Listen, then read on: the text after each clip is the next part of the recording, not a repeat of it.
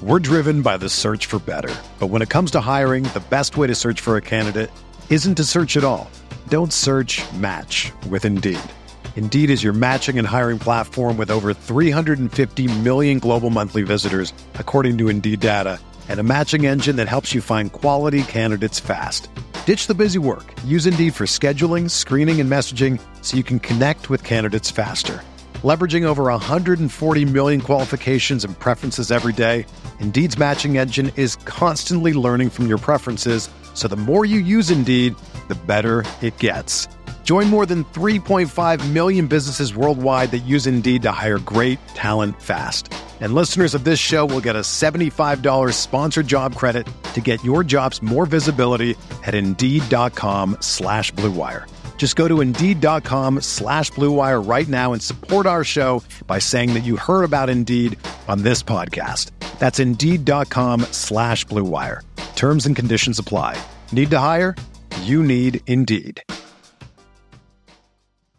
Do you ever feel like you're always on? What do you do when you need a moment to chill? How do you like to hit the reset button to get ready for what's next? These days, everything is go, go, go. It's nothing but nonstop hustle all the time. Work, family, friends, a million pressing social issues, and an expectation to be on 24 7. Sometimes you just need a moment to turn off and hit the reset button. That's when you reach for an ice cold Coors Light, the beer that's made to chill. Listen, there's a lot going on in Green Bay right now, and I feel like we could all use a moment to chill with a Coors Light. See, Coors Light is cold lagered, cold filtered, and cold packaged. It's literally made to chill. It's as crisp and refreshing as the Colorado Rockies, perfect for a moment to unwind. Coors Light is what I choose when I need to unwind. So when you want to hit reset, reach for the beer that's made to chill. Get Coors Light in their all new look delivered straight to your door with Drizzly or Instacart. Coors Brewing Company, Golden, Colorado, and as always, celebrate.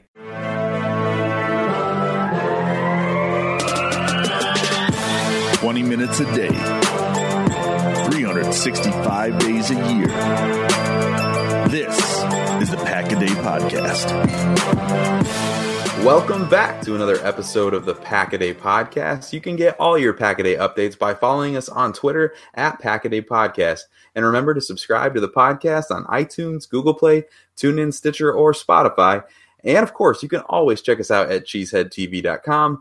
My name is Kyle Fellows, and I am joined by my co host, Andrew Mertig. Andrew, welcome back to another Friday edition of the show.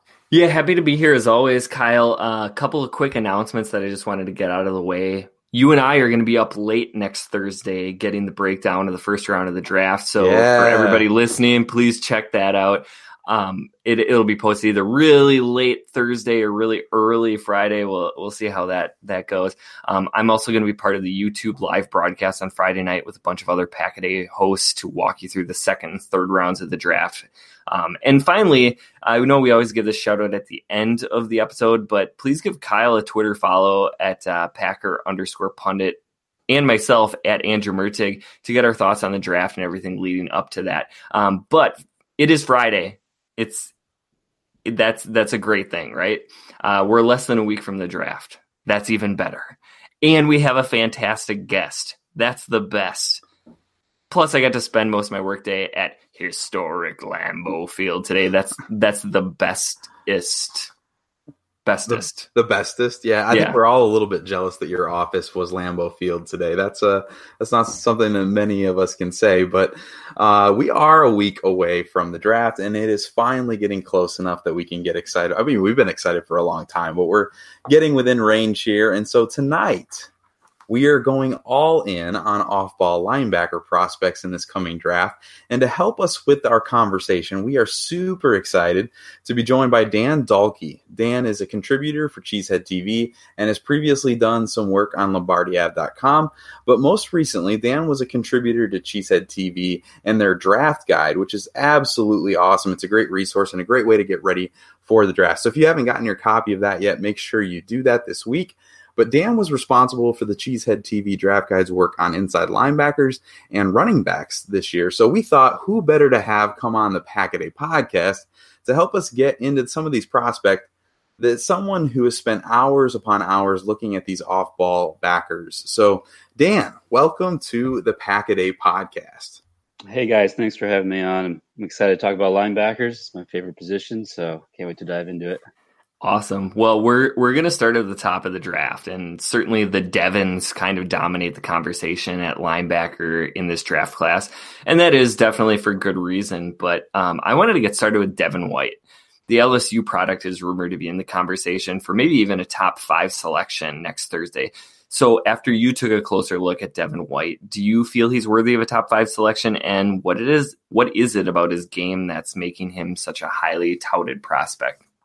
Well, well, I first say I, I love Devin White's game. I mean, I think he's, in my opinion, clearly the top linebacker in the draft.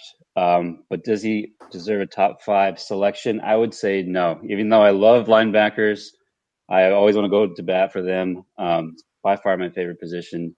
I don't think it's a position anymore in, in this day and age uh, is worthy of a top five pick. I think you got to go with edge or quarterback or offensive tackle, corner. Um, you have to think, even if the guy's an outstanding linebacker, he's everything you want. How much of an impact is he going to make on the field to earn or deserve a top five selection? So, even though I think highly of Devin White, I think he's an amazing player. I think he's a special player. I would take him more in the teens. I have a mid round first first round grade on him. Um, I would take him somewhere as maybe early. I don't think any earlier than eight. Um, so somewhere eight to fifteen. Obviously, if he's there for twelve at twelve for Green Bay, I'd love it. But I have a hard time anybody picking him in the top five. Um, but he is a great player. I mean, he's explosive. He's got great athleticism, off the charts in a lot of those areas. Now, people are giving him a hard time about his tackling. I've, I've already seen a lot about that, and I think we could talk about that as well. But I think that's uh, way overhyped. I think he's actually a pretty decent tackler. But maybe we can dig into that more if, if we want to.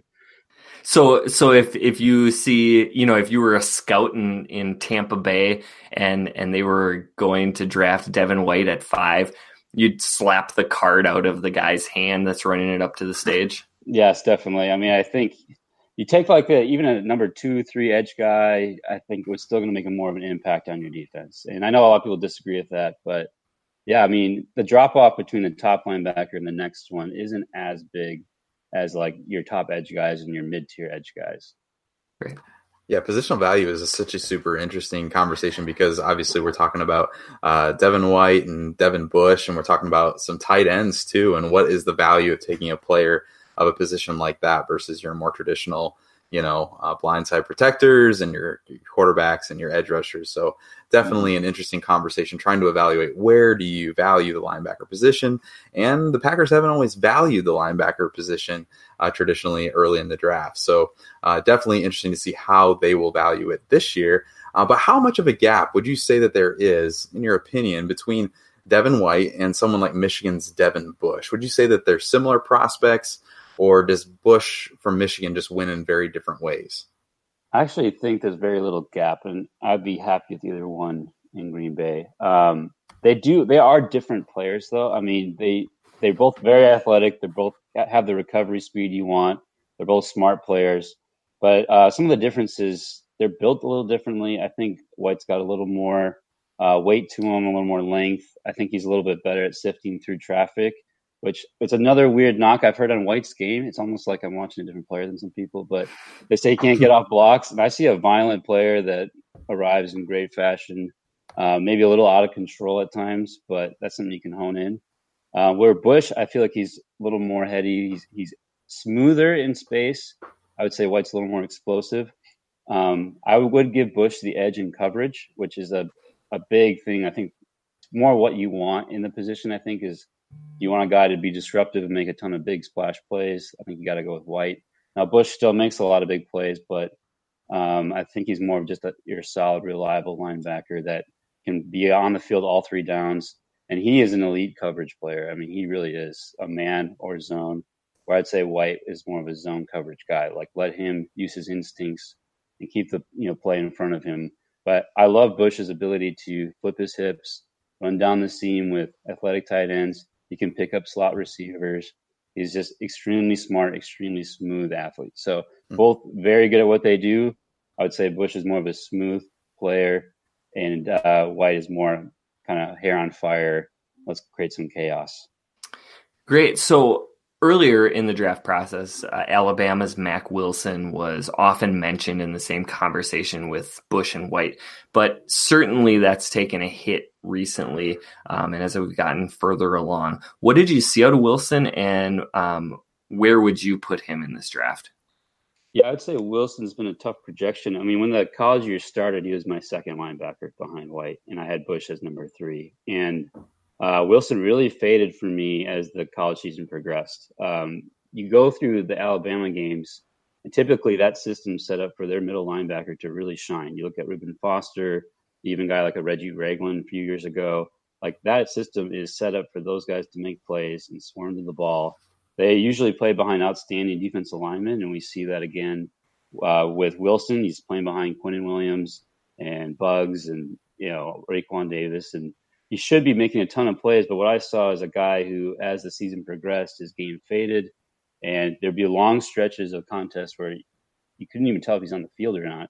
Um, he he finished fifth in tackles on their defense and ninth in tackles for loss. He only had five tackles for loss. So a guy that athletic, that strong, uh, playing on that kind of defense, he should have made more impact plays. So I think that really dropped his game. I still give him a solid day two, um, you know, round two grade. He's still my third linebacker, but I, I, see more just as a solid starter, not really an impact player at the next level. So he's still a, a good player that I like. He's going to be decent. He can maybe start as a rookie, but I'm not.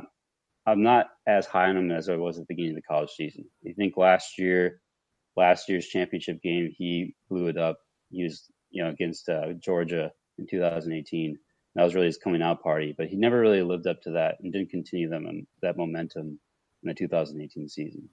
Right. Yeah, entering this season, I I really wanted to like uh, Mack Wilson a lot more than I could. I really wanted to be the contrarian who had him ahead of Devin White, and then I went to the film and I just I just couldn't do it. So I was disappointed I couldn't be that contrarian uh, perspective on that. But that's kind of how it played out, and uh, looks like he will probably go in that second round range now. So uh, we'll see if maybe he can have a better collegiate or a better uh, pro career to the than the rather the end of his collegiate career there at Alabama. But this linebacker position is it's kind of talked about as a weak point in this draft that this just is not that great of a position group. Is that kind of your perception after watching all these guys, or is there a little bit more depth to this class than a lot of people think?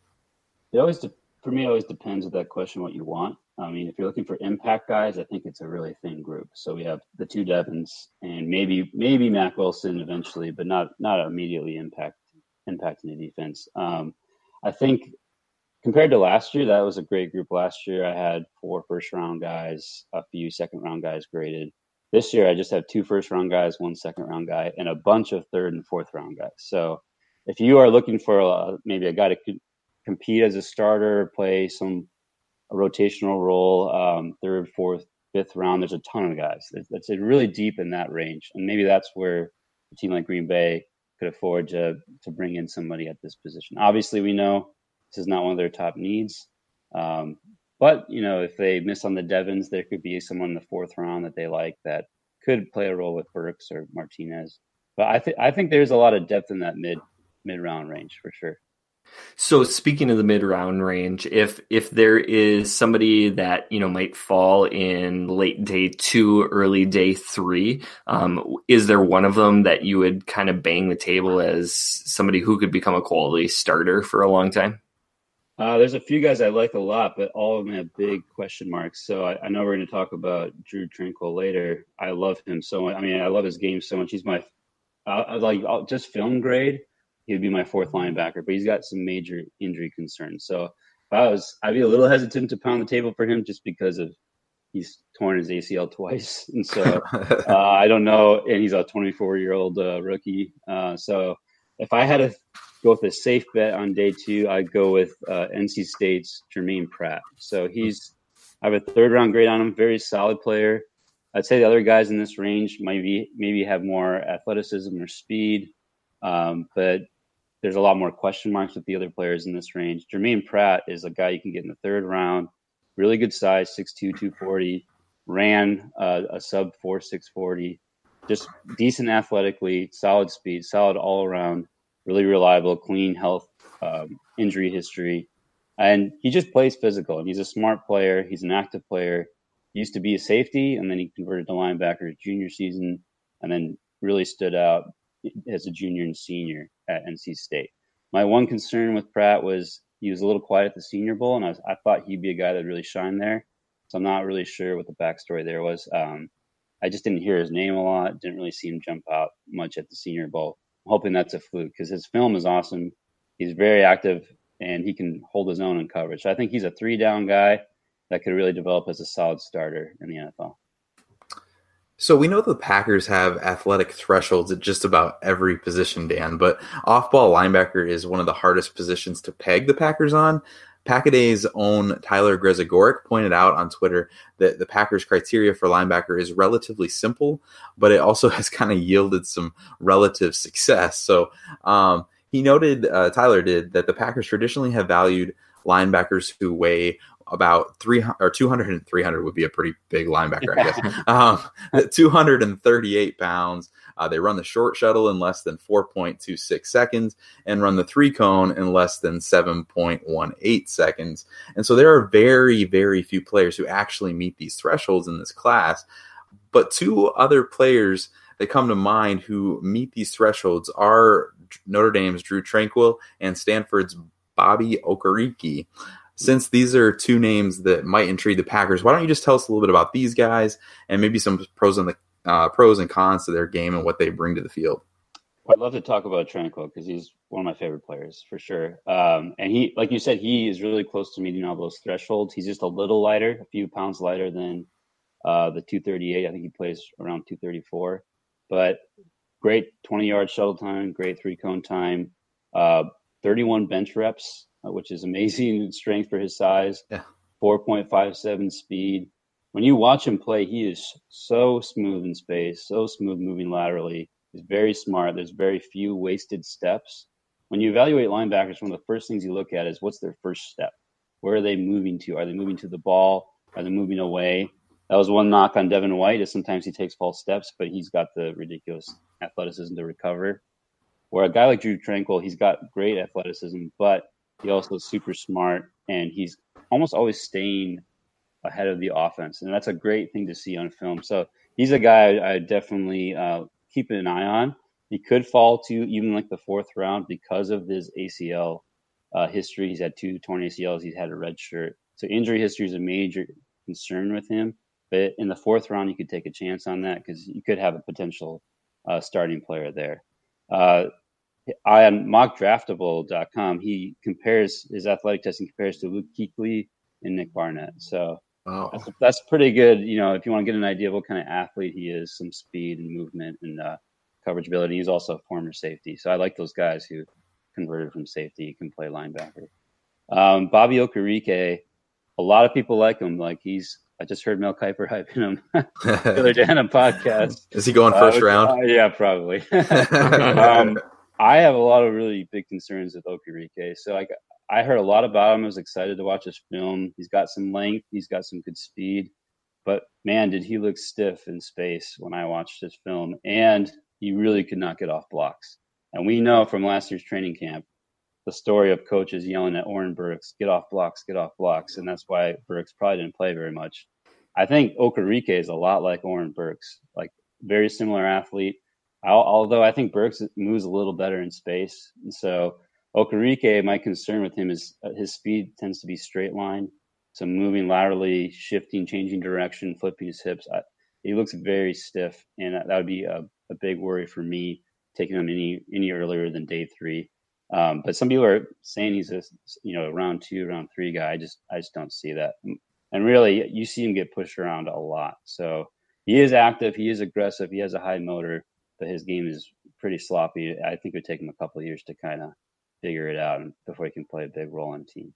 Okay, uh, jumping back to a player that you do like a lot, uh, you know, Drew Tranquill is going to be that guy, and so excited to jump into his tape a little bit more myself. Uh, but someone else I know that you really like is West Virginia's David Long. And I confessed to you on Twitter this week, Dan, that uh, David Long is someone I just kind of skipped altogether uh, because his his weight is about 225, 227, something like that. Uh, but you seem to think that I made a big mistake in writing off David Long for his size. So tell me what makes him a good player to you. David Long is like Mighty Mouse. I mean, he's five eleven, probably played two twenty five, maybe even two twenty. But that guy is strong. He packs a punch. He can take on blocks. He uses leverage really, really well. Great pad level, and he is explosive. Like he's got great lower body explosion. Um, he rushes off the edge surprisingly well, considering he doesn't have length and he's a small guy.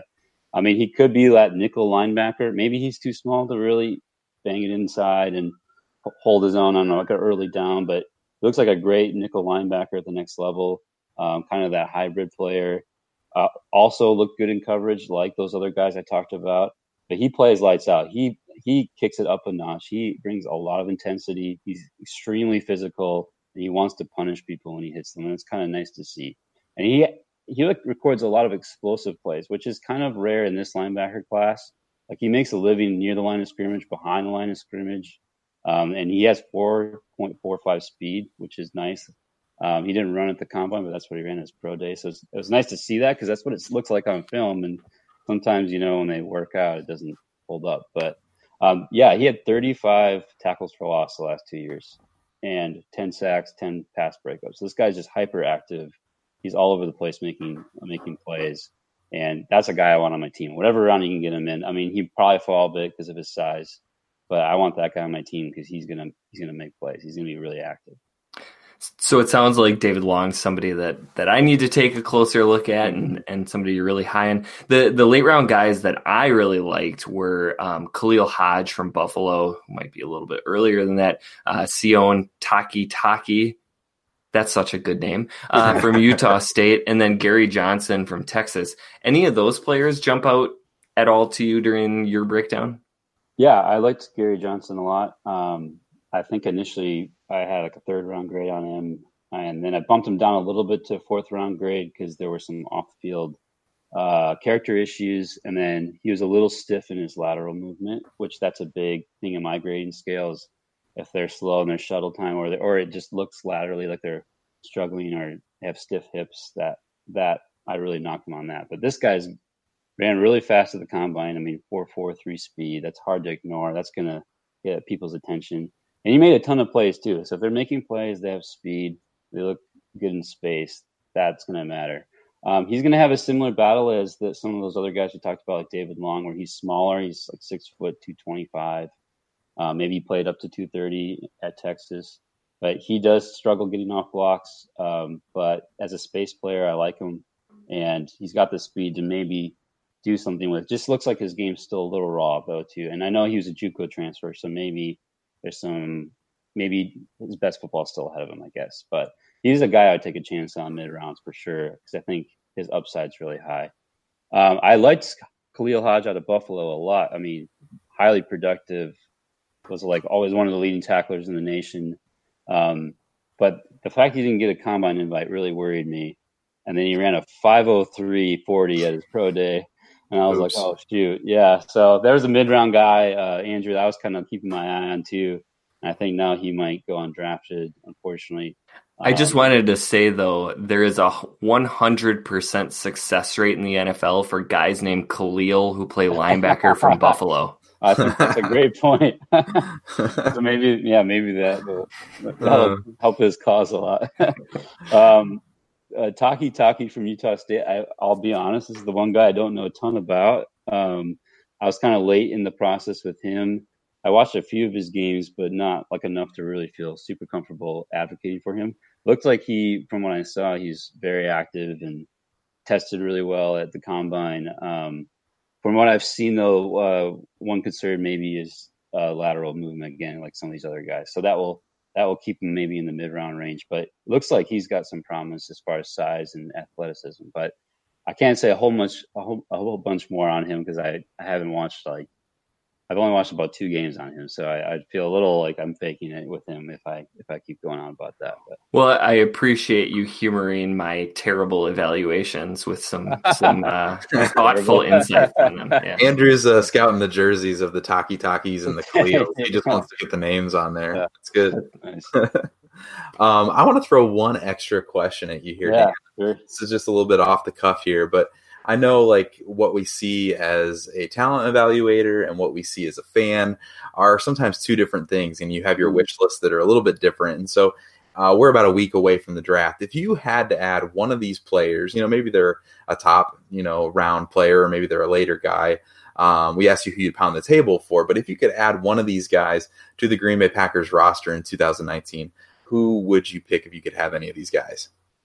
Um, I mean, maybe this is an easy answer because they're so good, but uh, Devin Bush for sure. I mean, I just think his ability in coverage is something we don't have on our roster. Um, I love Martinez. I'm not gonna uh, knock on Martinez. Like seems like Twitter they tend to be really hard on Martinez. He's a great defender, um, but I we need a guy who can hold up well in coverage, play well in space, and I think that would complement Martinez very well. We're hoping maybe Oren Burks can do something like that, but he's so I think he's so far away from proving that. So I think Devin Bush is a guy that walk in instantly. You don't have to worry about him on third downs. He can cover the slot, cover tight ends, pick up running backs. I think our coverage ability at linebacker position is one of the biggest glaring needs. Absolutely. I think having someone like Bush to match up with someone like uh, Dalvin Cook, who's coming back, and a Tarik mm-hmm. Cohen could be a really nice chess piece to have on that defense. But uh, yeah, we'll see on uh, on next Thursday night if that happens and uh, Devin Bush is uh, is a Green Bay Packer or not. But uh, Dan, thanks so much for taking the time to join us today and talk linebackers. Before we let you go, why don't you just go ahead and tell our listeners a little bit more about where they can find you on Twitter and where they might find some of your other work. Yeah, um, my Twitter is just my name, Dan Dahlke86. Um, I'm not super active on Twitter. Like I feel like I should be up in my Twitter game for sure. Uh, especially this last year, it's been a little little low, but I got, I got to work on that. But I do have some pieces coming out on Cheesehead TV. Uh, you can look out for before the draft. I'm going to write a piece on the day two linebackers that I think would be a good target. So a few of the guys we've already talked about, I'm going to add in a few other names. And then post draft, I'm going to be doing a bunch of pieces on Cheesehead TV about uh, some of their second, third round picks and recapping kind of that mid mid round group. Awesome. So we'll definitely make sure we uh, follow you uh, pre and post draft there with all that great content. Make sure you find Dan on Twitter. And again, thanks so much for taking the time to talk with us, Dan, and, and join the Pack a podcast. We really enjoyed it. Yeah, thanks, guys. So we're certainly really appreciative of Dan joining us, but Kyle, we aren't going to be on the podcast again until next Friday. And that means we will know the first round pick or picks on our show next week. So my question for the two of us is this. What do you think will happen at 12 and 30? And what do you hope will happen at 12 and 30?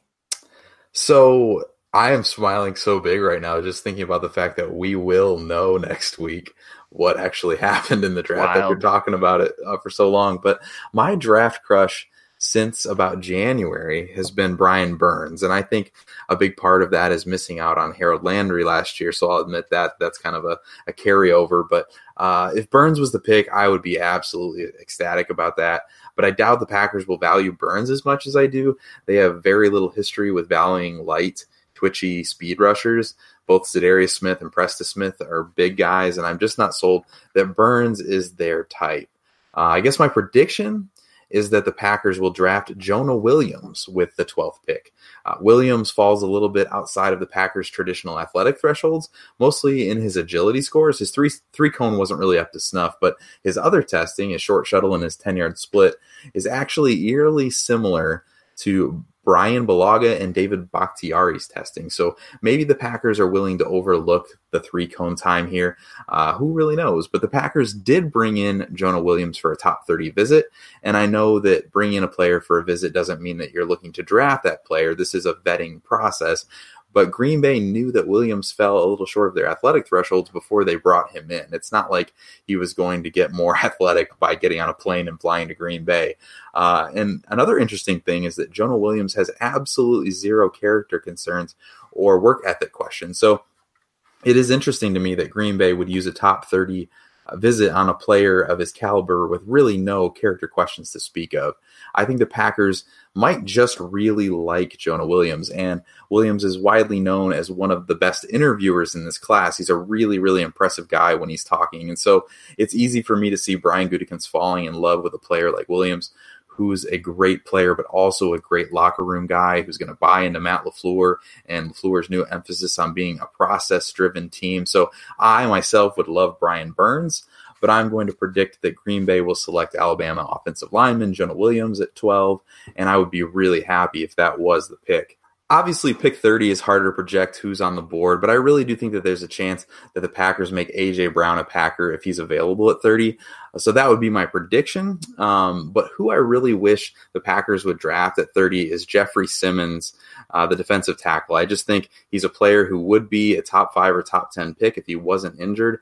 And I think that having that extra 30 30th overall selection is something that is a luxury and maybe something that is worth taking a little bit of a risk there. So I kind of would like to see them go Jeffrey Simmons at 30. But Andrew, who's at the top of your wish list, and who do you think the Packers ultimately land next Thursday night? Yeah, well, I'm a little shocked that you went with Simmons. That's that's a, a very interesting perspective.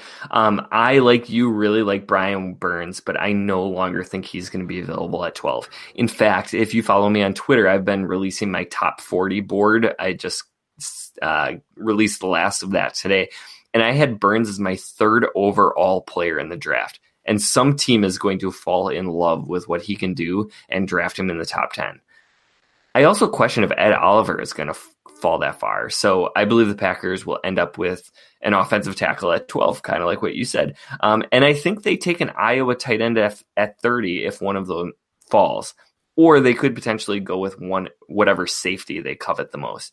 So while your projections of Jonah Williams and AJ Brown would be a really boring result, in my opinion, I think it's highly realistic. My hope, on the other hand, is that if one of the stud defenders doesn't fall to 12, that they trade down. I'd love to see them move down to like 15 or 17 and then use whatever ammunition they get from that trade down to move back up from 30 you and I actually laid out a scenario off the podcast where the Packers could actually draft three players in the first round without having to give up all of their draft capital. So while that may be unlikely, I really do like the idea of having two picks in the top 25 and making sure they get the player that they covet with that second pick. So my hope is Burns or Oliver at 12, if not a trade down. And I would be incredibly excited if Noah Fant falls to pick 30. Absolutely. That would be quite a haul. And I think we're just both really excited to see where the Packers go with these draft picks and to just dig into these players a little bit and get to know who will be coming to Green Bay. But we are less than a week away. So we're about to find out how wrong Andrew and I really are about these predictions. Uh, but be sure to find us on Twitter and let us know what your predictions are for these two Packers picks in the first round. And uh, we'll talk to you guys next week for sure. So that is all the time we have for today, and this is the last episode that we will have before the Packers actually pick. Uh, this has been the Packer Day podcast. You can find Kyle on Twitter at Packer underscore pundit, and you can find me at Andrew Mertig. Remember to also follow at Packer Day podcast. Please subscribe and rate the podcast if you like what we're doing. Tomorrow's episode is going to be hosted by Jake and Mark, who will be bringing you an in-depth look at the defensive line prospects in the 2019 NFL Draft. You can catch Kyle and myself every single Friday. We're going to be up late next Thursday night recording our thoughts on the Packers 2019 first round picks just hours after those selections. So make sure you tune in next Friday for that.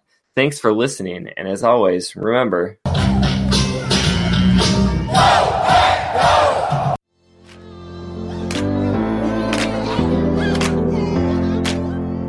the 16 of New York, first down, goal to go. Rodgers in the shotgun. Williams to his left. Here's the snap. Rodgers clean pocket. Throws the middle of the end zone. And a dagger. They beat Morris Claiborne to the back line of the end zone. The Packers have won it. Snap to Wild. Oh, yes. And taken by Jackson in the end zone for a touchdown. Geronimo it was Allison. by Geronimo Allison. Josh Jackson, the recovers in the end zone in a Lambeau leap to the north end zone stands. The Packers have a 6-0 lead. Beathard on third down and three in the shotgun. Packers showing a blitz, and here they come. Beathard looking, hit as he throws it deep down the right sideline. And intercepted. intercepted on the play. Spectacular interception by Kevin King at the nine-yard line of Green Bay. Snap to Rodgers looking right. Throws the right side. St. Brown makes the catch nice saves it out of bounds. Oh, he reached back to gather it in using all 6'5 of his frame, tumbled out of bounds inside the 30 of the 28 yard line. Hunter Bradley the snap. J.K. Scott down on one knee, arm extended. Here it is. Placement made. Kick is up. It is good. It yes. is good. Mason, yes, Crosby, Crosby delivers the dagger. One week after his worst day ever, he delivers the dagger tonight. Third and five, 13 yard line of Atlanta. Snap Ryan looks right, close, right down, intercepted to the house. Bashaud Breeland, touchdown, Green Bay Packers. 19-yard interception return, and it's 16 to 7 Packers. And Rodgers looks it over, takes the snap, blitz on, they pick it up, lost they got him, they got him.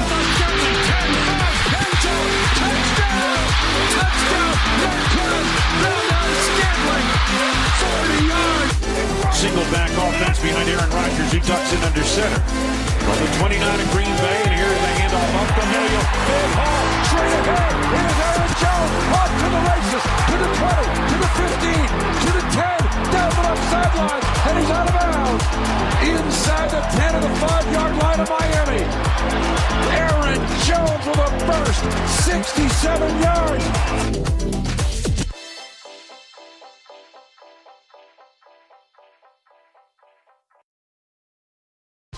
Whether you're a world class athlete or a podcaster like me, we all understand the importance of mental and physical well being and proper recovery for top notch performance.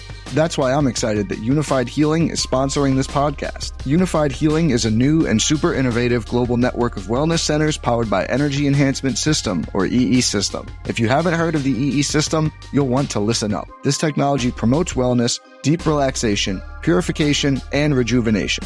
In hundreds of locations across the globe, access to a center is easy and affordable. Interested in experiencing the EE system technology for yourself? Go to unifydhealing.com slash bluewire to learn more and find a center near you. That's U-N-I-F-Y-D healing.com slash bluewire. No material or testimonials on the Unifyd Healing website are intended to be viewed as medical advice or a substitute for professional medical advice, diagnosis, or treatment. Always seek the advice of your physician or other qualified healthcare provider with any questions you may have regarding a medical condition or treatment and before undertaking a new healthcare regimen, including EE system.